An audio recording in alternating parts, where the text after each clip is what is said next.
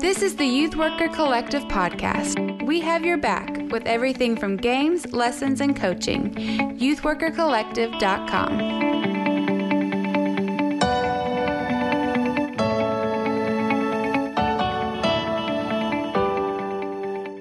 Welcome to the Youth Worker Collective podcast. I am Jeremy Steele, and I'm here with fantastic youth workers from all over the place. And we're going to talk about something that I'm not sure I've ever, I've ever actually engaged in a conversation with youth workers about, but it is so important. And how are we intentional about doing ministry that is uh, reaching introverts?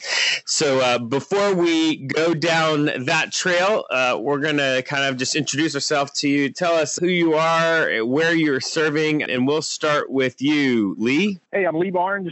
Um, I'm with the um, conference staff at the North Carolina Conference, the United Methodist Church, and um, I'm the facilitator of District Youth Coordinators. Scott. I'm Scott Meyer. I'm the Director of Student Ministries at McFarland Methodist Church in Norman, Oklahoma. Mister Wilterdink. Howdy. I'm Chris Wilterdink. I'm coming from Nashville, Tennessee, in the Young People's Ministries Office at Discipleship Ministry. When you live in Nashville, do you have to greet everyone uh, with howdy? Uh, yeah, it's part of moving here. I had to sign a thing like six years ago. All right, the other Chris. Hey, this is Chris Lynch. Uh, I serve the South Carolina Conference as the Director of Ministries of the Young People. And Paula? This is Paula Lopez, and I'm uh, Director of Next Gen Ministries for the Virginia Conference of the United Methodist Church. Sam. This is Sam Halverson. I'm on conference staff here in the North Georgia Conference. My title says nothing about youth ministry, so I'll just say that I am a resource person for youth and young adult ministries in the conference. How about that? Audra? I'm Audrey Walsh Malvez. I am the Director of Adult Ministry, which also the title says nothing to do with youth ministry, but I do work with our youth at Plymouth Park United Methodist Church in Dallas, Texas. Caroline, does your title say something about youth ministry? It says something about the next generation. That counts. That counts. Yeah, that counts. My name's Caroline Hare, and I work in Destin, Florida, and I'm the Next Generations pastor at Destin United Methodist. All right, so there's a book that if you have never read this book, it's brilliant. It's a book on introversion. It's called Quiet by Susan Cain, and in it she has this whole piece about church and religion and how very often it's built with a bias towards extroverts. Just real quick, do you think that's true? Do you think we do things that are biased towards extroverts? Oh, totally. Yep. Yep. Yep. Absolutely. Yeah. Look at the way you program a summer. Right. Uh-huh. Yeah. Well, look at, look at what so many goals are for, or that are at least given to youth pastors about having these huge events with lots of people and lots of sound and lots of activities. Right. It, it took me a long time to realize that I had some youth that just hated going to those. That's, that's the way it goes. Yeah. Or how about the whole construct of the icebreaker? Oh, oh yeah. Oh, yeah. Well, the touchy-feely game. So, like, uh-huh. the human not stuff. Oh, yeah. Let's be re- but let's be real here. I don't even think extroverts like icebreakers. That's right. I'd also point out that's, uh, that's that's not exclusive to the church, right? As far as I can see, anytime it's group activities, group activities tend to favor the extrovert. I mean, everybody's been in a classroom, and classrooms are no different as far as valuing participation. Did anybody ever get points for participation or mm-hmm. answering questions oh, yeah. out loud during class? Yeah. That sort of thing. Yeah, I call it the loud idiot problem. That. If you're loud and domineering, if you have those sort of extrovert tendencies, you can monopolize a classroom and a conversation and discussion, even though you never read, studied, thought before you open your mouth. That's one of the reasons I loved doing some of my coursework online, because when it's in a discussion forum, that guy gets no responses. Mm-hmm. Or girl. It could be, it could be a woman. So here's a question, though, before we kind of go further to clarify. So for those people who are listening, introversion, it can be misunderstood sometimes as people who don't like to talk, don't like to be around people. And that's an, unfortunately a biased view from an extroverted perspective. Introverts, it's really a measure of energy, right? Do does being around people, large groups of people, and especially having sort of those surface connections with, with large groups of people, do you get energy from that? Or do you spend energy on that? So when I get done with being at church, I'm way off the edge of the scale on extroversion. And when I get done with church or whatever, I am charged up. I'm energized by that. I'm filled by that. My wife, who's more of an introvert, she needs a nap after, you know, saying hello to a thousand people. The the difference is, and she is really, she's good at talking to people. There's that piece. And then there's an, the other side of the introvert extrovert is how much thought is given before you externalize. So are you an external processor? Do you open your mouth and start talking right away? Or do you think, consider, process internally and then express? And those two dynamics, the energy and the processing, really, I think, are something we need to think about when we're talking, when we're looking at how we do youth ministry, well, and how we do ministry in general. But this podcast is about youth ministry. So how have you noticed the problem, and what have you done maybe in your own context to fix that, to make the way that you're doing ministry not biased towards extroverts? You know, we offer small groups on Wednesday nights whenever, you know, we have our big youth gathering, but then we have before school and after school Bible studies that are geared more towards smaller groups. So that that way, you know, you're not in there with a hundred people or two hundred people and then expected to get in a small group, but you can just walk easily into Panera and you know, there's only going to be five people there, you right. know? Right. um, so it's that way, if that emotionally drains you or makes you have anxiety walking into a room full of people with all that stuff, you know, like, okay, I, I have a place I can go to.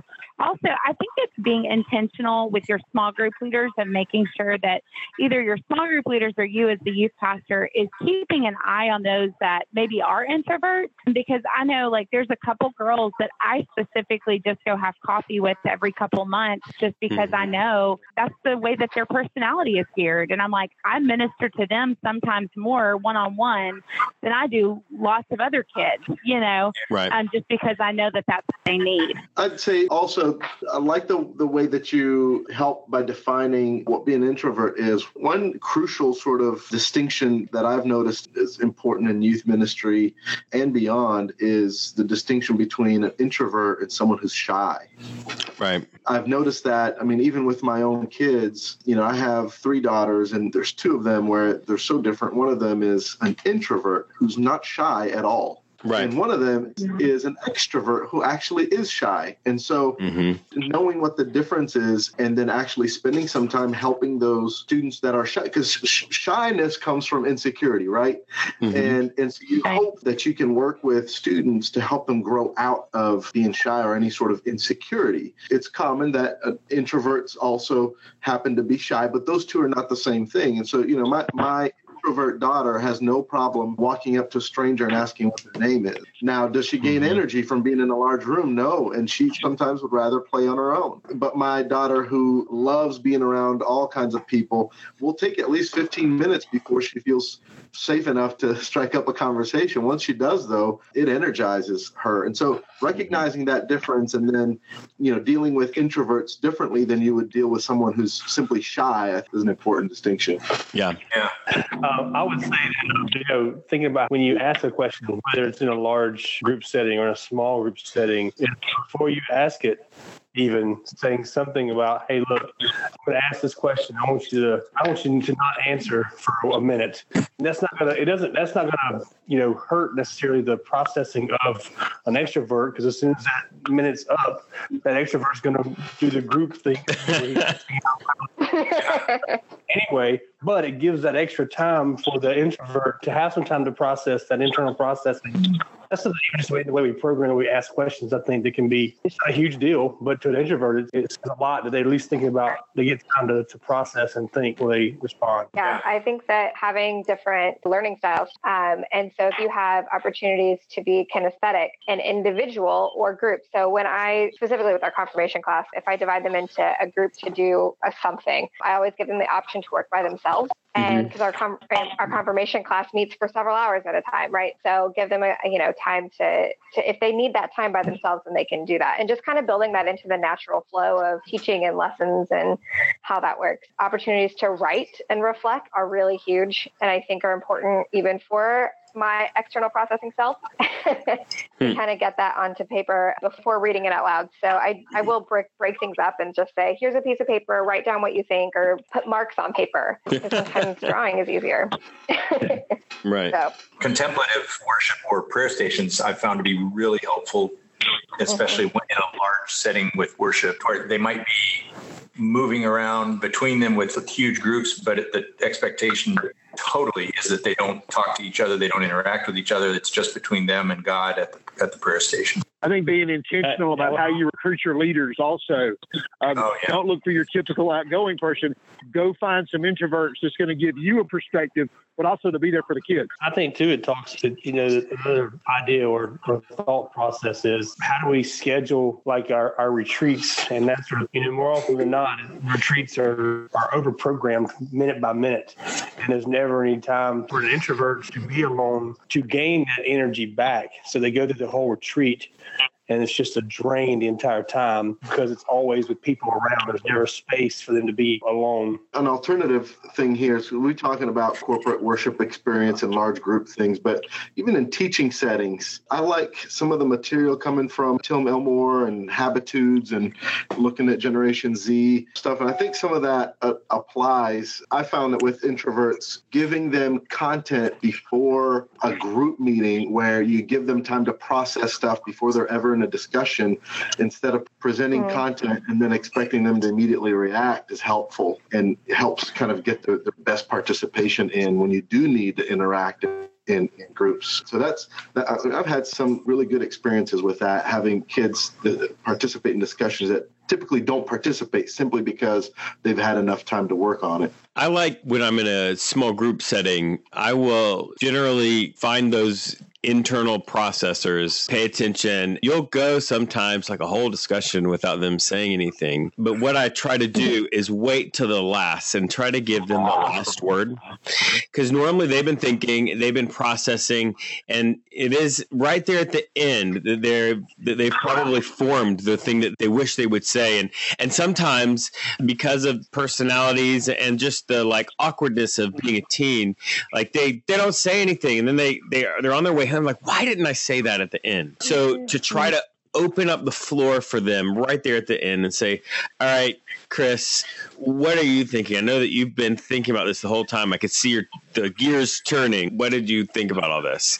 It's been super rewarding. And, you know, it, it ends up taking a kid who would often be thought of as the silent kid and transform their kind of perception of the group as, oh, wow, they're the deep thinker. Let's give the one thing that you think is the most difficult piece that you've seen kind of extroverts struggle with in a group setting that maybe youth workers need to be aware of and start thinking critically in their own setting. Because I'm an extrovert, one of the, the things that I tend to do is if there's somebody who's quiet and standing off by themselves, I think that what will work for them is what would work for me or vice versa. And so I will tend to use my extrovert skills to try to dr- try to draw them out. And that's just silliness. And so right. I have to remind myself of just everything that everybody said. And for me to know my kids, to know the students that are there, and to make sure that I don't do what might work for me for them.